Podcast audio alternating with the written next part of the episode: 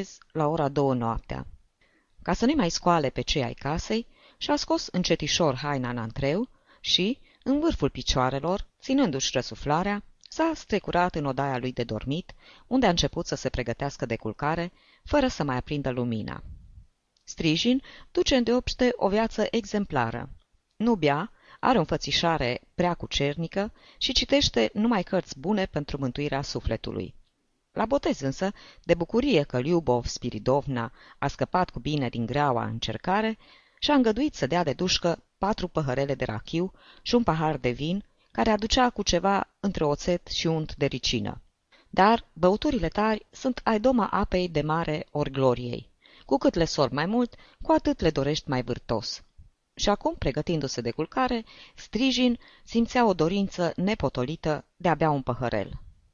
Dușenca are, după câte știu eu, niște vodcă în dulap. La dreapta în colțișor, își zise dânsul. Dacă o să bea un păhărel, nu o să-și dea seama.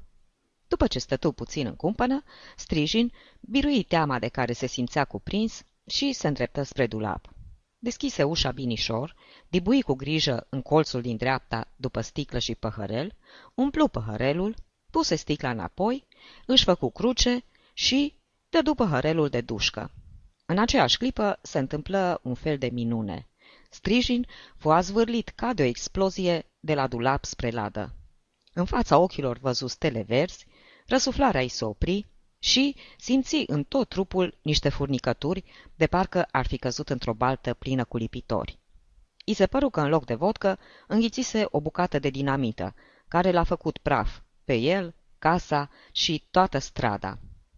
Capul, mâinile, picioarele, totul parcă-i fusese smuls cu putere din trup și își luase zborul la dracu în emărginire. Timp de vreo trei minute rămase culcat pe cufăr, nemișcat, fără să răsufle, apoi se ridică și se întrebă. Unde sunt? Cel din tâi lucru de care își dădu seama foarte limpede, după ce-și veni de-a binele în fire, fu mirosul pătrunzător de gaz. Măiculiță, ce-am făcut? Am băut gaz în loc de vodcă, își zise el cu spaimă. Sfinți părinți!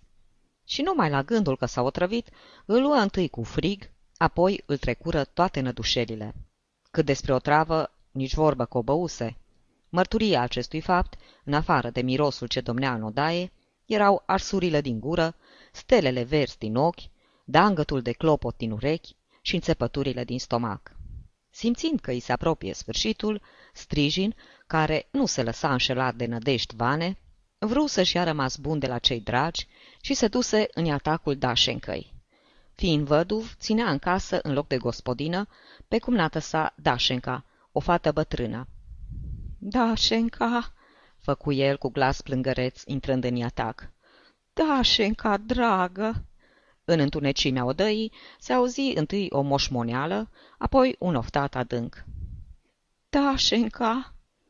A, cum? turui repede un glas de femeie. Dumneata ești Piotr Petrovici. Te-ai și întors?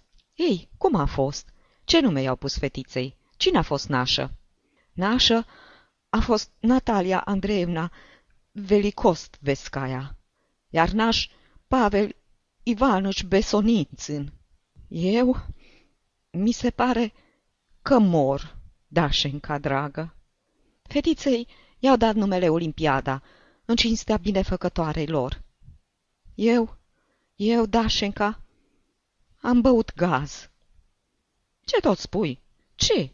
V-au cinstit acolo cu gaz? Să-ți spun drept. Am vrut să beau niște vodcă, fără să te întrebe dumneata. Și m-a pedepsit Dumnezeu. Din nebăgare de seamă, am băut pentru neric gaz. Ce-i de făcut? De cum auzi că cineva a umblat la dulap fără știrea ei, Dașenca se învioră. Aprinse pe loc lumânarea, sări jos din pat, numai în cămașă de noapte, și, pistruiată, osoasă, cu moațe în cap, lipăi cu picioarele goale spre dulap. Cine ți-a dat voie? Ai?" întrebă ea aspru, cercetând dulapul pe dinăuntru. Crezi, poate, că țin rachiul pentru dumneata?" Eu, eu, Dașenca, n-am băut vodcă, ci gaz." Volborosi Strijin, ștergându-și fruntea acoperită cu broboane de sudoare rece. Te-a pe gaz de ce pui mâna? Ce treabă ai cu gazul? Crezi că l-am pus acolo ca să umbli la el? Sau poate ți închipui că nu costă bani? Ai? Știi că face acum o sticlă de gaz? Știi? Da, Șenca, dragă, gemu Strijin. Aici e vorba de viață și de moarte, iar dumneata îi dai zor cu banii. Te-ai îmbătat ca un om și îți vâr nasul în dulapul meu, strigă Dașenca, trântind cu năduf ușița dulapului. O, ucigași, călăi, nici zi, nici noapte, n-am odihnă nenorocita de mine. Vipere veninoase, tâlharea furisiți, dar ar Domnul să aveți în viața de apoi liniștea pe care o am eu aici. Chiar mâine plec din casa asta. Sunt fată și nu-ți dau voie să stai în fața mea nismene. Și cum de îndrăznești să te zgâiești la mine când sunt dezbrăcată? Și dăi și dăi.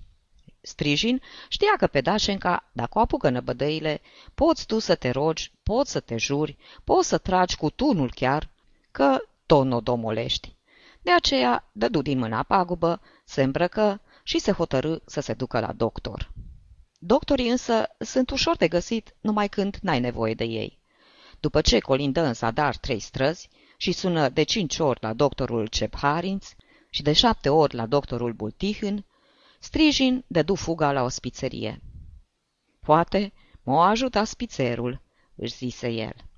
După o lungă așteptare, ieși în sfârșit un spițer mărunțel, negricios, cu părul creț și ochii cârpiți de somn, în halat și cu o înfățișare atât de impunătoare și de plină de deșteptăciune, că pe strijin îl apucă groaza. Ce doriți?" întrebă spițerul, cu glasul cu care pot întreba numai cei mai serioși și deștepți farmaciști de religie mozaică. Vă rog, pentru numele lui Dumnezeu, rosti strijin, înecându-se aproape. Dați-mi ceva. Chiar adinauri am băut bine băgare de seamă, niște gaz. Mor. Vă rog să vă liniștiți și să-mi răspundeți la întrebări. Simplul fapt că sunteți atât de tulburat mă împiedică să vă înțeleg. Ați băut gaz, da? Da, gaz. Scăpați-mă, vă rog, de la moarte. Spițerul se apropie liniștit și serios de masă, luă o carte, o deschise și se cufundă în ea. După ce citi două pagini, ridică mai întâi un număr, apoi altul, făcu o strâmbătură disprețuitoare, căzu pe gânduri, apoi trecu în odaia vecină. Ceasul din perete bătu ora patru. La patru și zece, spițerul se întoarse cu o altă carte și se cufundă iar în citit. Hm, făcu el cu oarecare nedumerire. Simplul fapt că nu vă simțiți bine mă face să cred că ar fi trebuit să vă duceți la un doctor, nu să veniți la farmacie. Dar eu am fost la doctor, am sunat, am sunat și degeaba. Hm. Dumneavoastră credeți că noi, farmaciștii, nu suntem oameni și vă permiteți să ne deranjați chiar și la patru dimineața. Până și câinele și pisica au dreptul la odihnă. Dar dumneavoastră nu vreți să înțelegeți asta. Vă închipuiți pe semne că noi nu suntem oameni, că avem nervi de oțel. Strijin îl ascultă pe spițer până la capăt, apoi oftă și se duse acasă. Se vede că mi-e scris să mor, gândi el. Gura-i ardea, duhnea gaz, în stomac simțea înțepături, iar urechile îi bubuiau. Bum, bum, bum! Și în fiecare clipă îi se părea că se sfârșește, că inima nu-i mai bate. De îndată ce se întoarse acasă, se grăbi să scrie. Rog să nu învinuiți pe nimeni de moartea mea. Apoi își făcu rugăciunea, se culcă în pat și își trase plapuma peste cap. Până în ziua însă nu putu să țipească, tot așteptându-și moartea, și, în acest răstimp, i se năzări că mormântul îi se acoperă de iarbă tânără, iar deasupra lui ciripesc păsărele. A doua zi dimineața, Strijin, stând pe marginea patului, îi spunea zâmbind Dașencăi. Cine duce o viață ordonată și cumpătată, surioară dragă, nici o otravă din lume nu-l poate răpune. Uite, eu, de pildă. Am fost pe marginea prăpastiei. Am luptat cu moartea. M-am chinuit. Și acum, iată-mă, sunt teafăr, sănătos. Mie cam arsă gura, mă înțeapă nițel în gât, al minteri sunt sănătos tun, slavă Domnului. Și de ce? Pentru că duc o viață cumpătată. Ba, nu, pentru că e prost gazul, oftă Dașenca, tot gândindu-se la cheltuieli cu ochii țintă într-un punct. Asta înseamnă că băcanul nu mi l-a dat pe cel bun, ci pe acela de o copeică și 50 funtul. Biata, nenorocita de mine, că lăia furisiți, dar ar Domnul să duceți pe lumea cealaltă traiul pe care îl duc eu aici, tâlhari blestemați. Și dăi, și dăi. Sfârșit. Aceasta este o înregistrare Cărțiaudio.eu. Pentru mai multe informații sau, dacă dorești să te oferi voluntar, vizitează www.cărțiaudio.eu. Toate înregistrările Cărțiaudio.eu sunt din domeniul public.